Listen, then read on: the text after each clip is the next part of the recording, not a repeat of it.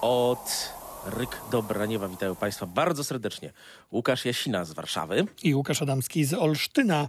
No i co, kina pootwierane. W Olsztynie nawet duży multiplex się otworzył. Nie wiem jak w Warszawie, czy tylko studyjne, czy też te duże kina są pootwierane. Tego nie wiem, no ale możemy w końcu Widziałem kolejkę sięgającą 3 kilometrów przed multikinem. Dobra, żartuję. Ludzie bardzo są kina spragnieni, proszę Państwa.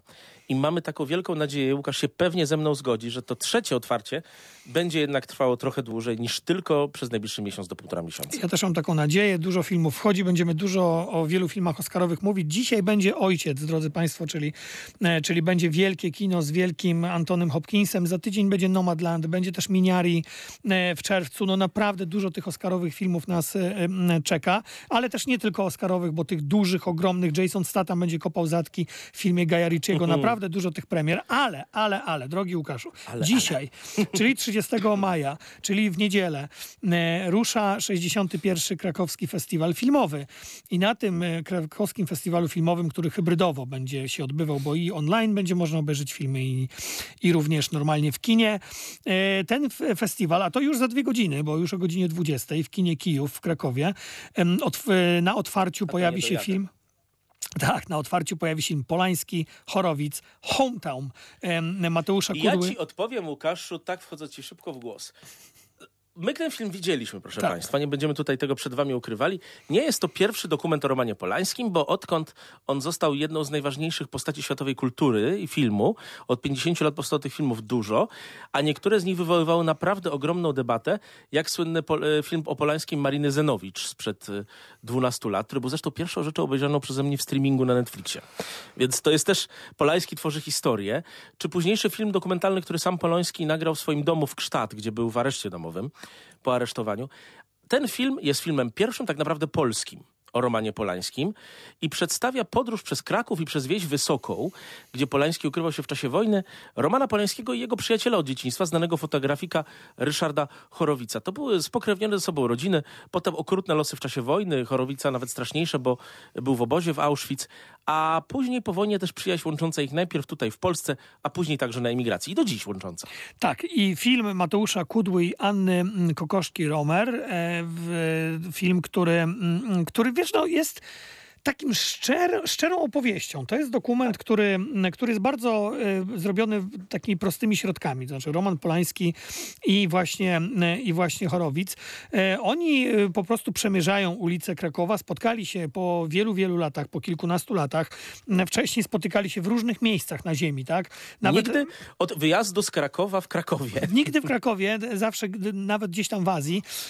No i chodzą po tym Krakowie jeszcze przed y, pandemią. Nikt tam maseczek nie ma. Piękne, odnowione, europejskie miasto.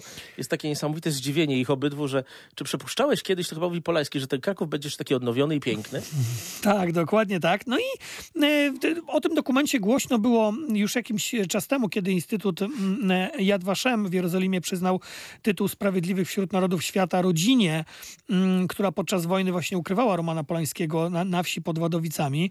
Mm, Wówczas pojawił się właśnie, e, pojawiły się zdjęcia tak, e, e, z, tego, mm, z tej uroczystości. E, I wiesz, ten film pokazuje, jakim em, u- uroczym i ciepłym człowiekiem jest Roman Polański. I teraz, I teraz od razu zaznaczmy, bo ten film, ja nie wiem, czy on będzie dzisiaj k- atakowany, czy nie będzie dzisiaj atakowany, ale podejrzewam, że Kto zechce, to zaatakuje go za cokolwiek i dobrze o tym wiesz. I nie ma kompletnie znaczenia, czy jest dobry, czy zły. Y, Wielu z tych... My z Łukaszem pragnę tutaj zaznaczyć bardzo mocno. Nie popieramy wszelkiego złego, co zrobił Roman Polański, a zwłaszcza tego jednego czynu. My tylko y, po prostu nie popieramy robienia z Romana Polańskiego symbolu tego zła, bo on nie jest tym symbolem. Tak, i, mm, e, i no, pamiętamy, co się działo w Łodzi, e, kiedy, kiedy to Roman Polański e, Tak jest. przyjechał i te protesty wszystkie e, spowodowały, że on wyjechał. No, mm, mam nadzieję, że no teraz do Krakowa chyba Polański nie przyjechał mm, tutaj z tym filmem, na pewno na Skype'ie może ewentualnie jakoś się tam będzie Jest też można nim spotkać. pandemiczne akurat tutaj to rozwiązują. Tak. Zwłaszcza reżyser ma już swoje lata i też szykuje swój kolejny film, o którym mówiliśmy. Tak, no z Jerzym Skolimowskim wspólnie napisany scenariusz, więc to będzie powrót do mm, Noża w wodzie, do ich debiutu, który rozsławił Romana Polańskiego, który przyniósł mu pierwszą nominację do Oscara e, w 60 latach i tą wielką karierę międzynarodową. Skolimowski m, też tą karierę zrobił, e, e, choć myślę, że, że, że, że, głównie jest Skolimowski zapamiętany za swoje filmy, a nie za scenariusz do Noża w wodzie. Natomiast wiesz, no, ten dokument mnie wzruszył. To znaczy, ten dokument mnie wzruszył, bo Roman Polański, e, Roman Polański otwiera się na tyle, na ile on się może otworzyć, bo to jest człowiek, który nie lubi rozmawiać z dziennikarzami, który nie lubi e, gdzieś tam e, e, udzielać tych wywiadów. No jednak jego przeżycia związane z prasą przy morderstwie Sharon Tate, później innych problemach powodują, że on jest bardzo nieufny, a tutaj otwiera się. I jest dużo takich znamiennych scen dosyć. Pamiętasz, rozmawialiśmy na Messengerze sobie o tym, jak jest taka scena, kiedy Roman Polański wchodzi do synagogi z Chorowicem i szybko ucieka z tej synagogi, mówiąc, że źle Bo się nie dosyć lubi czuje. kościołów i synagog, żadnych świątyń. Ale wiesz co, ja się dzięki temu filmowi dowiedziałem wiele rzeczy, wiele rzeczy, wielu rzeczy. Ja uwielbiam filmy Romana Polańskiego od dzieciństwa, wiem, że to może źle zabrzmieć. I, y, i na przykład pamiętam taką scenę, jak wtargnęli paparazzi do domu jego ojca, gdzie już wtedy mieszkała tylko jego macocha Wanda, sfotografowali chorą kobietę na, na, na, na takim łóżku lekarskim i opisali to jako brak zainteresowania Romana Polańskiego. On dbał o nią o końca. Ja się w końcu dowiedziałem, kiedy Wanda Polańska umarła. Że w dwa, był na grobie swoim, e, swojego ojca i macochy na cmentarzu salwatorskim. Kilkadziesiąt metrów od grobu Lema czy Wajdy zresztą, prawda? I też o nim wspomina. To był film dla mnie i tu... Macie mnie patrioci, tak zwani. To jest Pols, Polak, polski Żyd, ale Polak wracający do Polski. To jest pierwszy, tak jak artystycznym powrotem Polańskiego do jego życia był pianista. I on zresztą znakomicie też tłumaczy, dlaczego nie mógł nakręcić filmu o getcie krakowskim. Co Spielberg I nie chciał reżyserować. Tak, i nie chciał nakręcić właśnie listy Schindlera, bo nie chciał zatrzeć swoich wspomnień. Y, Roman Polański, który miewał czasami taki akcent francuski w języku polskim, tutaj mówi bez żadnego akcentu. Mhm. To jest po prostu tutejszy, który wrócił po 90 latach. Syn wraca do domu, on wraca do Krakowa. I tam e, zresztą to, co mówisz o tych, o tych wspomnieniach, to jest, to jest też bardzo ważna rzecz. Ryszard, Ryszard Chorowic i Roman Polański odwiedzają mieszkania, w których e, bywali i Chorowic mówi w pewnym momencie mm, takie zdanie, że bardzo żałuje, że wszedł teraz do tego mieszkania, bo jego wspomnienia były dużo no, piękniejsze niż to, co teraz zobaczył, że właśnie to, że on odwiedził to miejsca, które, te miejsca, które funkcjonowały, istniały, egzystowały w jego głowie, spowodowało, że teraz te wspomnienia zostały zatarte. To jest bardzo ważna rzecz, y, część tego filmu, bo tam są takie urocze elementy, jak Polański gdzieś je kiełbasę na ulicy z Chorowicem, z ludźmi, tam rozmawiają, tak, z, z przechodniami. Polański jest Proszę taki Państwa, nie ma nic nich. lepszego niż kiełbasa na gorąco z musztardą i kajzerką. Tak. Pamiętajcie o tym, wielbiciele amerykańskich fast foodów. Mamy swój. Ale wiesz co? Ponie- My będziemy potem mówić o filmie, w którym ulega zatarciu pamięć, prawda? E, Z, znikamy już na starość. Ja ci powiem, że Ryszard Chorowic ma rację. Jesteśmy znacznie od nich młodsi. Ja byłem u swojej mamy i tam jest taki stół, który jeszcze należał do moich prapradziadków, pod którym ja się chowałem jako małe dziecko. On był taki wielki, czarodziejski. A teraz patrzę, taki stary mebel zdewastowany, sięgający mi do pasa, wiesz? To jest... Nie warto się czasami konfrontować ze wspomnieniami, bo te wspomnienia nas napędzają. A Romana Polańskiego napędzały wszystkie wspomnienia, i te dobre, i te złe. I umiał wszystko przetworzyć w sztukę, proszę Państwa. Więc jeżeli jesteście, na, jeżeli jesteście w Krakowie i macie szansę jakoś udać się do kina Kijów, to już za dwie godziny, no mniej, bo jesteśmy o godzina 18, ten film mm, będzie do, do obejrzenia. Później będzie, czy w tym samym momencie jest do obejrzenia e, również online, więc mm, mam nadzieję, że Polański Chorowic Hometown e, dokument pojawi się jakoś na VOD dostępny mm, na stałe. Ja bardzo polecam. Fajnie, że mamy tak na świeżo taki film e, i, i, i możemy powiedzieć o festiwalu, który startuje e, w tygodniu, w którym kina są otwarte. To też jest duży symbol. No i co, chyba do kinowego filmu będziemy przechodzić, bo mi się Oczywiście.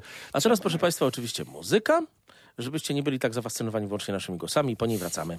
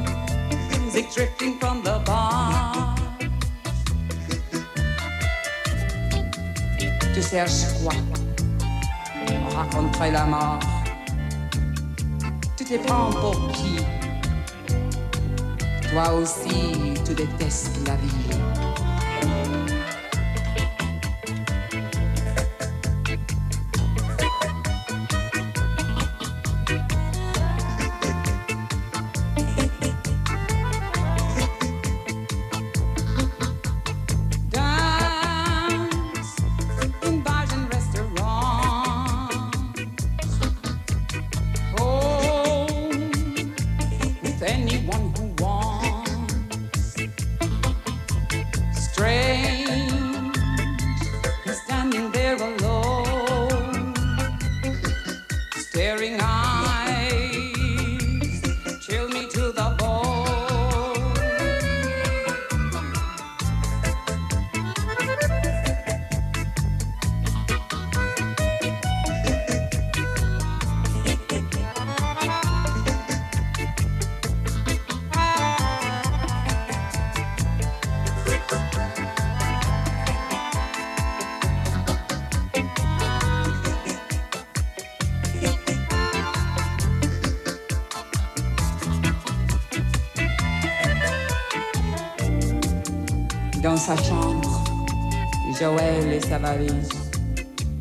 On regarde sur ses fringues, sur les murs des photos, sans regret, sans mélo. La porte est claquée, Joël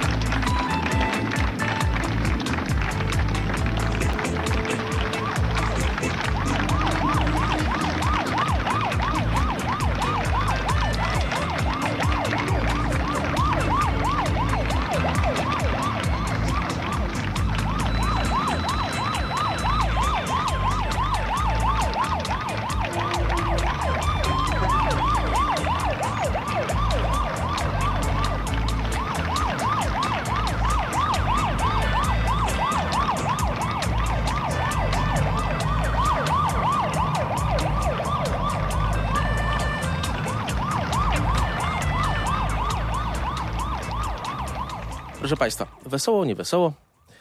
To jest film, który mnie e, bardzo przejął. To nie jest zresztą nic nadzwyczajnego, bo Łukasza też przejął. Przejął pewnie, pewnie wszystkich Państwa. Ale, ale to jest sztuka, zrobić tak film o odchodzeniu, o utracie kontaktu ze swoją rzeczywistością, jak zrobili to znowu Brytyjczycy. Do tej pory najdoskonalszym filmem był, była Iris z Judy Dench. A teraz mamy Antonego Hopkinsa w jego Oscarowej roli i Oscarowo sprzed dwóch lat, czy trzech, dwóch. Oliwie Colman w filmie Ojciec. Film, który się zapowiadał, który y, chcieli od połowy kwietnia, kiedy dostał Hopkins swojego Oscara, obejrzeć wszyscy. Niektórzy oglądali go nielegalnie, a teraz możecie Państwo zobaczyć ten film wszyscy w kinach. Mm, e, tak, film mm, e, jest ekranizacją sztuki Floriana Zellera, to jest francuski dramaturg, mm, który ten film wyreżyserował, to jest jego debiut fabularny. E, Do napisania tego scenariusza zaprosił e, no, legendę, absolutnie legendarnego mm, brytyjskiego scenarzystę Christophera Hamptona, czyli tego pana, który dał nam między innymi Niebezpieczne Związki czy Pokutę. Jednego z najwybitniejszych Tak. scenarzystów, który też z Pokuty, no, z książki e, uważanej za niemożliwą do zekranizowania, napisał świetny scenariusz. E, Panowie dostali Oscara za ten film. Oscara dostał też Antony Hopkins i bardzo słusznie. Ja uważam, wiesz, że po obejrzeniu w ogóle wszystkich filmów już tych Oscarowych, bo nadrobiłem, mm, uważam, że to jest najwybitniejszy film tego roku. To znaczy, to jest film, który moim zdaniem powinien dostać Oscara za najlepszy film. E, Choć bardzo cenię Nomadland, będziemy mu opowiadali o Nomadland za, za tydzień, ale jednak to Ojciec jest filmem absolutnie pełnym, absolutnie genialnie zagranym, świetnie napisanym, świetnie zmontowanym.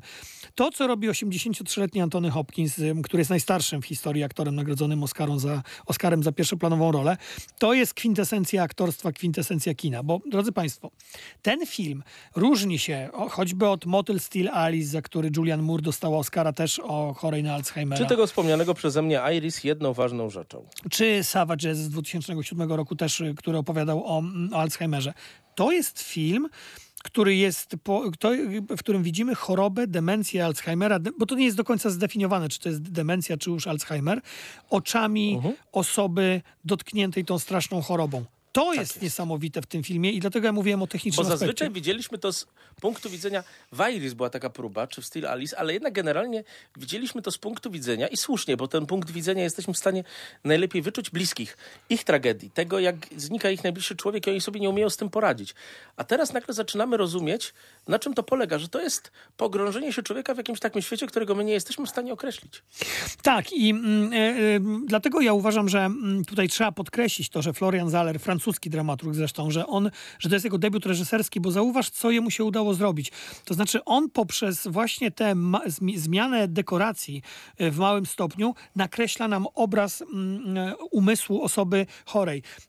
Antony Hopkins gra człowieka z może nie wyższej klasy, ale na pewno z wyższej klasy średniej brytyjskiej. To jest pan inżynier, starszy, mieszkający w bardzo dużym, przestronnym mieszkaniu w centrum Londynu, a więc osoba e, majętna. Mm, To, i, to, to też różni ten film od na przykład Sound of Metal, o którym mówiliśmy, o e, takim biednym muzyku, mm, który traci słuch, czy to różni od filmu Nomadland, który opowiadał o...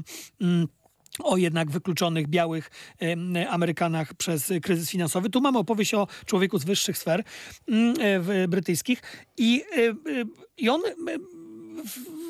znaczy, to- co twórcy robią w niesamowity sposób, to to, że e, mieszają też nam zmysły. To znaczy, w pewnym momencie jego kuchnia jest większa, e, w następnej scenie jest mniejsza. E, Obraz wisi raz na jednej ścianie, raz na drugiej ścianie. My widzimy oczami tego człowieka to, co się dzieje. Raz przychodzi córka grana przez Oliwię Colman, wybitna rola, ale momentami pojawia się Olivia Williams, bardzo podobna tutaj do niej, z krótkimi włosami i on myli te osoby. Ten film uświadomił mi, jak to, dlaczego ludzie z demencją potrafią mylić mm, osoby, które znają własne dzieci. To jest rzecz, której, jak ktoś kiedyś strasznie powiedział, wiesz, ja opiekowałem się babcią. Prababcią, która była mniej więcej w takiej sytuacji. Mama się opiekowała, jej pomagałem. Y, Ja od, y, I to bo rzeczywiście jest ta różnica, bo wiesz, starość jest jeszcze gorsza, kiedy jest biedna, prawda? Kiedy nie, nie masz dobrego mieszkania, kiedy nie masz pieniędzy na leki, kiedy różne rzeczy się tam dzieją. Ale pokazuje nam ten film, że, że akurat to jest najmniej ważny czynnik. Pokazuje nam, że nie ma przed tym ucieczki że to nas spotka albo nie spotka, ale to nie my mamy na to wpływ, prawda? Kompletnie nie jest to nasza decyzja. Jest to decyzja Boga, jeżeli istnieje, albo jakiegoś fatum, które nad nami, nami wszystkimi ciąży. I nikt nie jest w stanie tego godnie przeżyć, nikt nie jest w stanie się nie zgubić, nie jesteśmy w stanie przed tym uciec i musimy tylko, i może ten film nauczy wielu z nas, jak rozumieć chociażby, że osoby w takim stanie mają prawo do takich, a nie innych reakcji.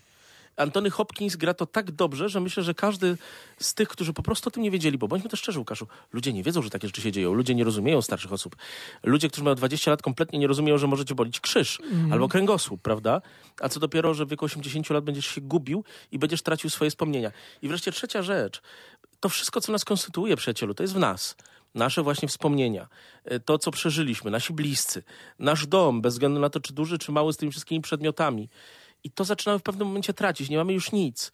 I to jest, to jest w filmie Ojciec najbardziej przerażające, że on przestaje być przez to wszystko sobą. On nie wiadomo, kim już jest. I, I my też nie wiemy e, razem z nim, bo nie wiemy tak naprawdę, kto, znaczy, gdzie on się znajduje. Czy on jest w swoim mieszkaniu, czy w mieszkaniu swojej córki, czy może w szpitalu. Kim jest jego córka? Która aktorka jest tą, która naprawdę gra jego córkę, a która gra osobę z jego halucynacji? To jest niesamowite w tym filmie. I wiesz, Anthony Hopkins, e, dlaczego ja uważam, że on stworzył absolutnie wybitną rolę, która powinna przyjść, przejść i pewnie przejdzie do historii kina. Oby. Mm, oby, bo on mógł bardzo łatwo przeszarżować. Z jednej strony mógł popaść w manierę teatralną, bo to jest ekranizacja sztuki teatralnej. Z drugiej strony mógł popaść w taką, e, w taką właśnie przeszarżowanie, e, gdzieś przegranie pewnych rzeczy.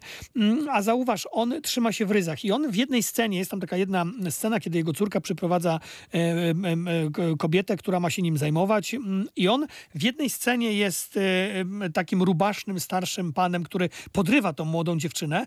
E, Na, w następnej scenie staje, się, e, staje się bezbronnym dzieckiem, a później wychodzi z niego jakiś demon, jakiś tyran. E, i Zmienia się, zmienia się I kształt w jego oczu. każdym z, w każdej z tych wersji jest prawdziwy. Mhm. Bo wiesz, Łukaszu, my jesteśmy rubasznymi panami, jesteśmy demonami, jesteśmy dzieciakami, bo każdy... Wiesz co, ja, ja pamiętam, jaki byłem, jak miałem 4 lata, 15 lat, 20 lat, 30, teraz mam 40. Daj Boże, dożyję 50, 60 i za każdym razem będę jakimś innym człowiekiem, ale ciągle tym samym.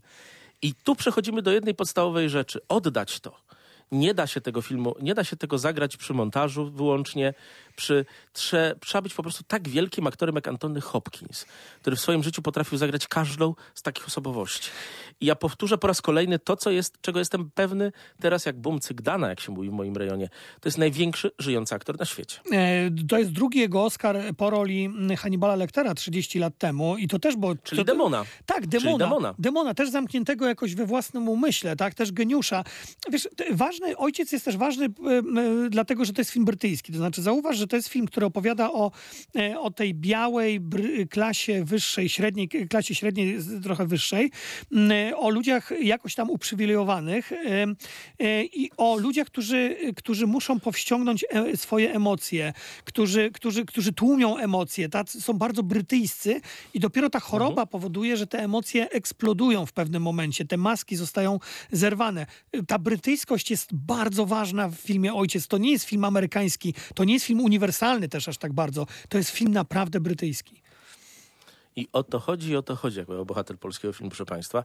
Bo Antony Hopkins jest też dlatego tak wielkim aktorem, bo jest produktem wielkiej linii wielkich aktorów, selekcjonujących naprawdę największe talenty. Bartona zwali, y, Oliwiera czy, czy Gilguda. I proszę Państwa, ja się cieszę, bo ja jestem strasznym anglofilem, jak Łukasz Adamski to wie, ale akurat w tej dziedzinie mam do tego pełne podstawy. Proszę Państwa, bez dwóch zdań, wspólnie z Łukaszem namawiam Państwa do pójścia do kina na najlepszą męską rolę tego roku i ostatnich lat Antego Hopkinsa w filmie Ojciec, też Olivia Colman.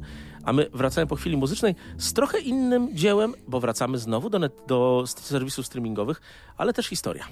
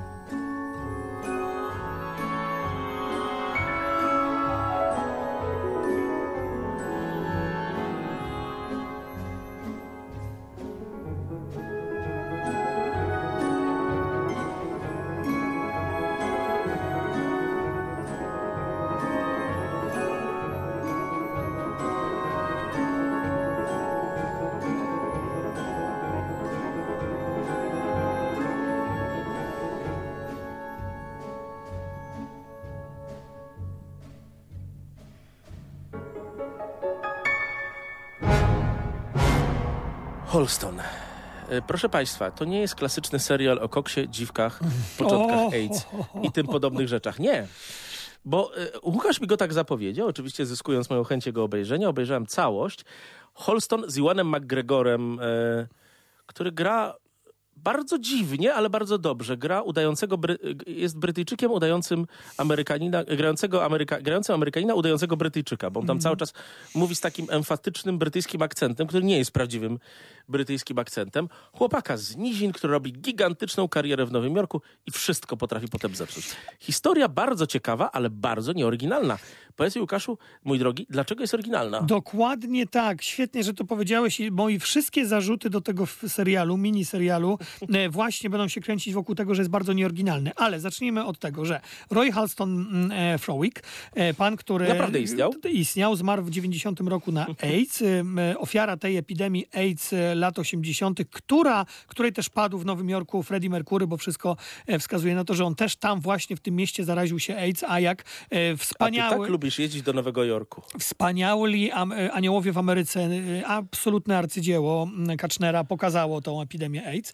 Mm, e, Pan, który no, był projektantem mody, który zaczynał od projektowania kapeluszy dla Jacqueline Kennedy, później był stałym bywalcem Studia 54, przyjaciel Lizy Minnelli, Bianki Jagger, Andiego Warhola, człowiek, który był takim minimalistą, to znaczy te jego suknie, które on szył, mm, są bardzo minimalistyczne. On też wchodził i to był największy sukces jego, jego tej firmy mm, w produkowanie perfum. Mm, No i to wszystko zostaje pomieszczone w pięcioodcinkowym serialu i największym problemem tego serialu, bo rola e, Iwana McGregora jest bardzo dobra. To znaczy on musiał naprawdę zagrać człowieka, który dobrze to wychwyciłeś, który udawał kogoś, kim nie jest pod względem akcentu właśnie. E, Natomiast... Jeszcze zrobił to tak szkatułkowo. Proszę Państwa, przy okazji, ja myślę, że dla, słuchaj, dlaczego taki aktor, który od 25 lat jest bardzo dobry, nie ma ciągle Oscara? Moim zdaniem to jest większy problem niż to, że nie miał go DiCaprio. E, tak, to jest, to jest duży problem. Ja nawet nie wiem, czy on ma, e, wiesz, e, jakąkolwiek nominację do Oscara. Nominacji nie miał żadnej. Nie, żadnej. On chyba nie miał żadnej nominacji do Oscara. To jest, e, to jest aktor świetny. On ma, on ma, wiesz co, tutaj sprawdzę, że tak, nie ma. On zdobył Złoty Glob No e, tak. za Fargo, za serial, natomiast nigdy żadnej nominacji do Oscara. E, e, Słuchaj, największy problem serialu Halston nazywa się Ryan Murphy. Znów, niestety muszę to powiedzieć, człowiek, który zrobił The Prom, który bardzo krytykowaliśmy, człowiek, który mm, dał nam fatalną Ratchet, którą krytykowaliśmy, e, jest tak. jednym ze scenarzystów i jednym z mm, tutaj no, takim producentów tych Netflixowych właśnie Halstona. I wiesz... Halston jest fascynującą opowieścią. Fascynującą opowieścią o projektancie mody, o człowieku, który był e, e, autodestrukcyjny, o człowieku, który zmarł na AIDS, który nie potrafił znaleźć miłości. Tylko wiesz, my to wszystko już widzieliśmy w setkach różnych, może nie w setkach, ale widzieliśmy to choćby w Bohemian Rhapsody, też nieudanym filmie jednak o, e, o, o Queen, e, w przeciwieństwie do Rocketmana, bardzo udanego. I wiesz, problem mu jest taki, że mamy znów kartkowanie. Oto chłopiec prześladowany przez złego ojca, em, związany bardzo z matką, która była bita przez ojca, robi karierę, później popada w kokainę, wciąga więcej tej kokainy niż Tony Montana. Ktoś na początku ją potępia i w ogóle chce wyrzucać ludzi, którzy ją biorą. Znamy to, znamy. Więc wszystko jest... Wiesz, ten film jest bardzo dobry. E, Nawet aktorka, która gra Liza Minnelli jest cudowna, bo potrafi podrobić Liza Minnelli z tego okresu, kiedy jeszcze nie była demoniczną Sally Bowles z kabaretu, tylko taką jedną cudowną amerykańską stantaperką niezwykle utalentowaną, prawda? Panią Lizę pozdrawiamy, życzymy jej 100 lat. Tak, tak, tak, dokładnie tak. Jako jedyna przeżyła. Przeżyła z tego całego grona, wyszła z tego, prawda? Tak, e, Krista Rodriguez, ona, ona wciela się właśnie w Liza Minnelli. E, Natomiast wiesz, no...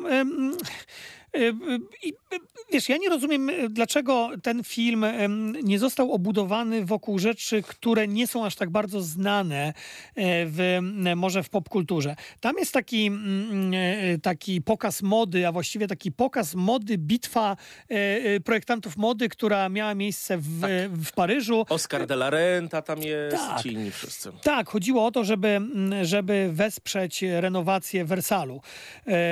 I wiesz, naprawdę można było całą historię Halstona obudować wokół tego wątku. E, Później pojawia się w tym, mm, w, mm, pojawia się też Vera Ferniga, która gra fantastycznie właśnie perfumerkę, em, kiedy to Halston z nią... Ta niesamowita sekwencja, słuchaj, kiedy wybiera jego zapach. Ja tak sobie zacząłem myśleć, jakby nas dwóch tam posadzili, jakbyśmy wybierali zapach dla siebie, prawda? Bo to jest niesamowita rzecz, pokazująca znacznie lepiej niż na przykład słynne Das Parfum, czy film Pachnidło. E, esencję zapachu, z czego się perfumers, pe, perfumeria teraz bierze. Tam było dużo bardzo fajnych rzeczy. Na końcu ten taki jego pokaz e, kostiumy dla teatru, prawda? Tam na końcu, jak już e, stracił swoje nazwisko. Konflikt z tymi menedżerami, biznesmenami. Najpierw z tym, którego gra Bill Pullman, prawda? A potem z tym drugim. Tam było bardzo wiele rzeczy. Ja myślę, że y, niestety chyba masz rację. Przegrał ten serial z uwagi na to, że znowu chyba nie dorósł trochę twórca do tego, żeby zrozumieć szerszą tendencję i zrobił po prostu to tak najbardziej łopatologicznie. Pięć odcineczków, ciach, ciach, ciach, ciach, chronologicznie i łup. Dokładnie tak I, i ten serial warto, drodzy Państwo, obejrzeć dla Oczywiście. Iwana McGregora, dlatego żeby zobaczyć trochę ten Nowy Jork właśnie lat 80., troszeczkę to środowisko... e, 70 też jeszcze. Nie, tak, 70. właśnie, właśnie to, to środowisko kreatorów mody. Natomiast no, to jest kolejna kartkowana biografia i jestem tym właśnie najbardziej rozczarowany, że ten y, serial jest płaski bardzo. To znaczy on nam nie mówi nic więcej y, o tym okresie i, y, i o tym Halstonie, co ja bym się chciał dowiedzieć. No, Więc ogólnie jestem na tak, ale z wielkimi, wielkimi zastrzeżeniami i nie wiem, chyba jakieś zęby wbijemy w co innego, bo myślę, że powinniśmy trochę jeszcze pogadać zaraz o, o, o zombiakach, Mamy, mamy, mamy, mamy o zombie zawsze, proszę państwa.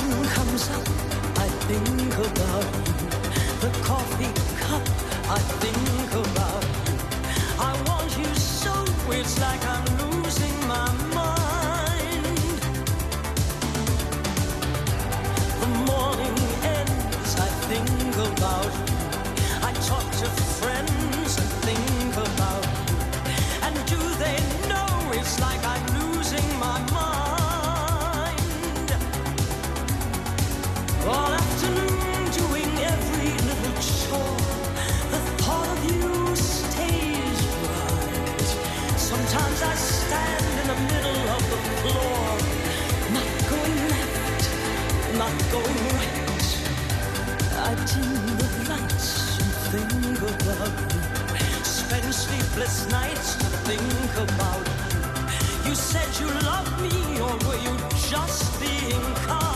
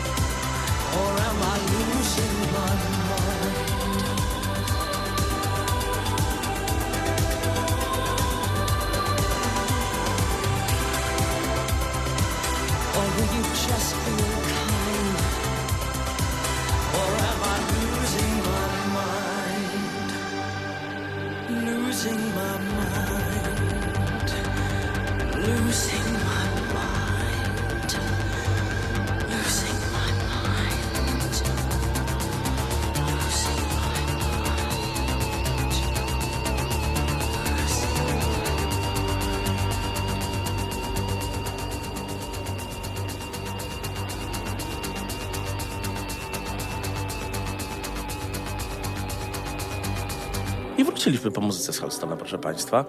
Chociaż stwierdziłem właśnie, że kiedy mieliśmy puszczać tą muzykę, że puścimy jakąś fajną Lizę Minelli, ale ten serial sobie nie zasłużył, żeby się podpierać Lizą Minelli.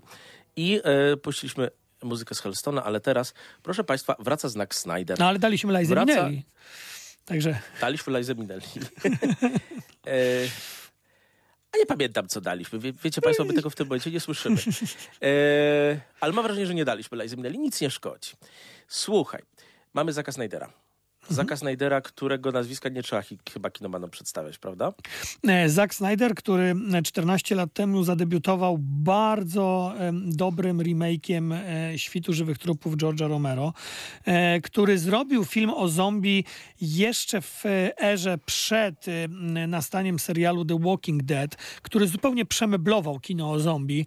E, cały czas Walking Dead jest kręcony. Ja nawet powróciłem, oj, to jest tak, to jest tak jak z Piotrem Zarębą. Piotr Zaręba e, był, zaf- był zafascynowany e, e, wiele lat temu właśnie Walking Dead i on też co jakiś czas zagląda, jak to fajnie się wyraził, do świata Walking Dead, zobaczyć co tam się dzieje, bo to jest taka telenowela o zombie, m, e, o tym świecie właśnie, gdzie już to nie zombie są zagrożeniem, tylko sami ludzie dla siebie są zagrożeniem, jak budują od nowa świat. A Zack Snyder po różnych swoich perypetiach, mówiliśmy tutaj o jego wersji reżyserskiej filmu e, Batman, e, Liga Sprawiedliwości, tak, czyli film o Batmanie i Supermanie, ty, tych różnych jego filmach w świecie DC, wraca do czegoś, mm, e, co e, no, wprowadziło go jednak do kina, do opowieści o zombie. Army of the Dead, Armia Umarłych na Netflixie e, od tego piątku, od, od, od tego weekendu. Ja jestem zachwycony, słuchaj, to znaczy ja dawno na żadnym filmie, który jest tak pełen przemocy, tak o, obrzydliwy pod wieloma względami, się dobrze nie bawiłem. Mm, Film, który już otwiera niesamowicie, bo co można więcej powiedzieć w ogóle w kinie o zombie? Już nic. George Romero był dlatego wkurzony na serial Walking Dead, bo powiedział, że już nic więcej się nie da powiedzieć w kinie o zombie. I tutaj Zack Snyder, jak tak zobaczyłem pierwsze zwiastuny, mówię, no dobra, Las Vegas też, uwielbiam Las Vegas, byłem niedawno w Las Vegas, jeszcze e, w 2019 roku, świetnie się tam bawiłem, Miasto Grzechu. No co, no będzie cały film o Las Ja Vegas? też się tam bawiłem, ale nie wychodziłem za dnia na ulicę, bo tam jest za gorąco. Słuchaj, Las Vegas jest samo w sobie popkulturowym elementem, który akurat w filmach o zombie nie jest za przesadnie wykorzystywany. I, i tu mówisz o George Romero, ale te filmy o zombie za bardzo wykorzystywały, podobnie jak wszystkie inne amerykańskie horrory, małe miasteczka. Filmów dziejących się w dużych miastach było trochę mniej. W końcu trzeba przeatakować tą cywilizację, która jest kwintesencją naszych marzeń do, do początku XXI wieku. I, i, I Zack Snyder pięknie to rozwiązuje, bo on pokazuje taką sekwencję w czasie napisów. Tam napisy trwają około pięciu minut.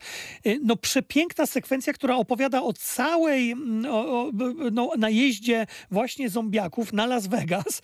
I wszystko już wiemy w ciągu tych pięciu minut. To jest piękny slow motion, tak? To on jest zabawna, ta sekwencja. Tam jest ten, ten gore, ten humor taki e, właśnie z kina o zombie, jak z Zombieland trochę, e, z tej parodii kina o zombie, ale naprawdę wybitnej z Jesse Eisenbergiem i Woody Harrelsonem.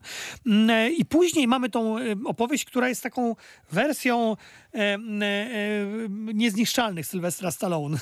Czyli po prostu grupa, grupa najemników zostaje wysłana przez, mm, przez typów spod ciemnej gwiazdy, tutaj jakichś agentów, nie wiemy, czy to są ludzie z rządem powiązani, są wysłani do Las Vegas, żeby z jednego z hoteli e, zabrać e, po prostu e, no, kosztowności, które tam zostały. A dlaczego? Bo rząd Stanów Zjednoczonych, który obudował Las Vegas murem, kiedy się zaczęła apokalipsa zombie, żeby ta pandemia nie, nie wyszła na resztę Stanów Zjednoczonych. Co jest ciekawe, to nie jest film o tym, jak, tak jak Walking Dead, tak jak filmy George'a Romero. Że to przychodzi z, ale chce wyjść z. Tak, tak. I to też nie jest film o tym, wiesz, George Romero jednak pokazywał apokalipsę ogólnoświatową. Cały świat upadał em, pod, tym, e, pod tymi zębami zombiaków.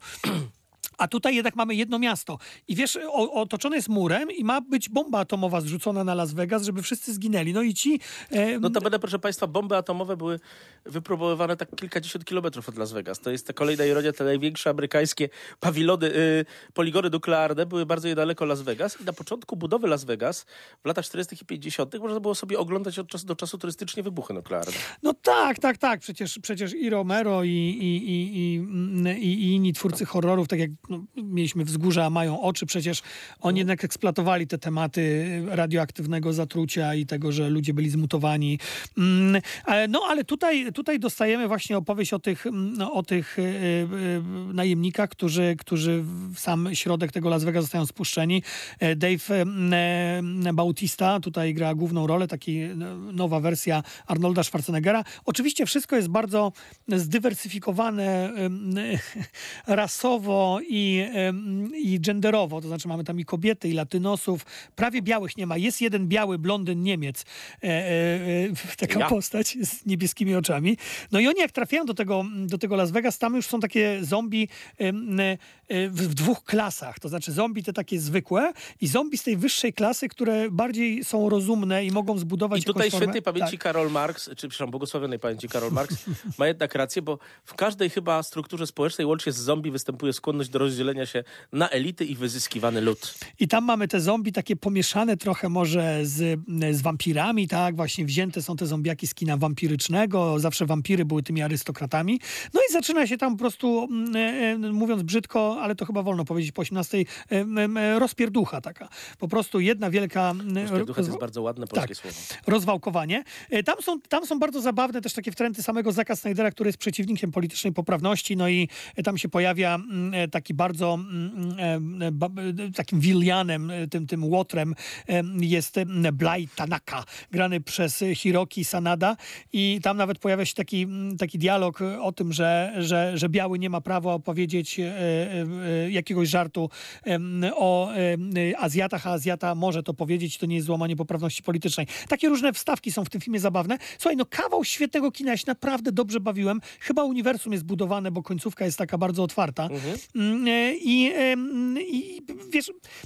Z jednej strony cieszę się, że, że te opowieści o zombie przestają być naznaczone tak bardzo ideologią, bo zauważ, że George Romero, kiedy robił Noc Żywych Trupów w, w 68 roku, to był jednak film o, o, o rasizmie w Stanach Zjednoczonych. Tak? To był bardzo ważny głos przeciwko rasizmowi, jeszcze czarno-biały. Później jego Świt Żywych Trupów to był bardzo ważny głos przeciwko, mm, przeciwko komercjalizacji, przeciwko kapitalizmowi tak naprawdę. Świt Żywych Trupów opowiadał o tym, jak, jak te zombiaki wszystkie przez swój instynkt ciągną do centrum handlowego i w tym centrum handlowym e, są, bo po prostu wszyscy jesteśmy uzależnieni od zakupów i właśnie Zack Snyder 14 lat temu zrobił remake tego filmu. Natomiast teraz zauważ, te kino zombie już po Walking Dead, które się zamieniły w taką opowieść o budowaniu nowej cywilizacji, nowych plemionach, tak?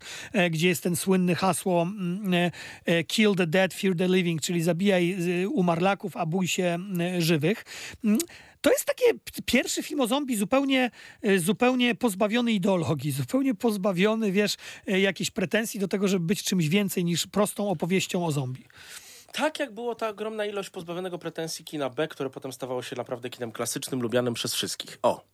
I muszę Państwu powiedzieć, że Łukasz powiedział to, co ja bym powiedział. Ja się tym filmem bardzo zachwyciłem. I jest to ten film z naszych obecnych, który da nam, podejrzewam, najwięcej rozrywki. A cóż, trochę jest to takie perwersyjne, że tej rozrywki dostarczy nam film pokazujący zabijanych zombie. Ale takie jest życie. Proszę Państwa, zbliża się ten cudowny czas, kiedy będziemy mieli dla Państwa taki wysyp premier, że sobie po prostu z tym nie poradzimy i się nie pozbieramy.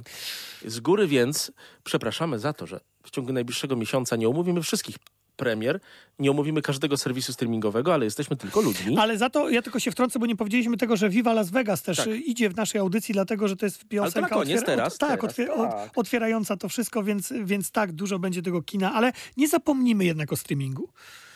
Stanowczo nie zapomnimy, będzie bardzo dobrze.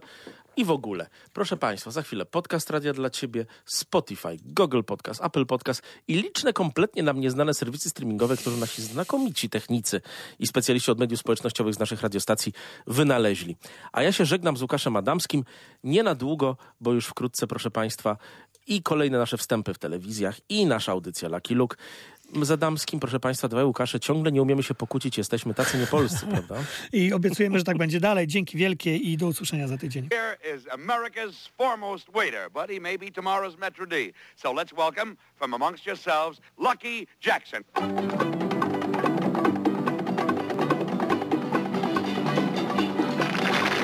Bright light city, gonna set my soul, gonna set my soul on fire. Got a whole lot of money that's ready to burn. So get those stakes up higher. There's a thousand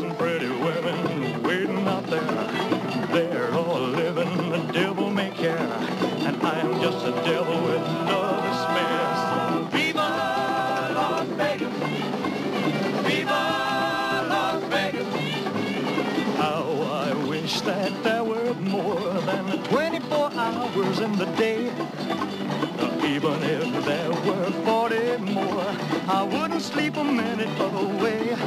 Oh, there's blackjack and poker and the roulette wheel. A fortune won and lost on every deal.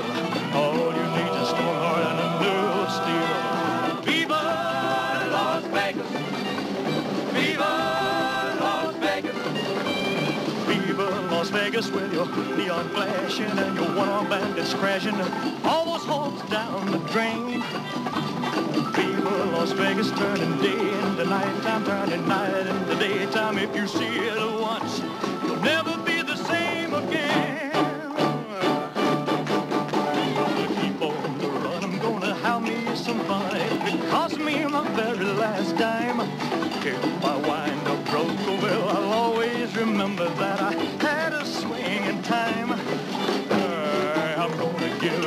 everything I've got. Lady luck, please let the dice stay hot. Let me shoot some every shot. Viva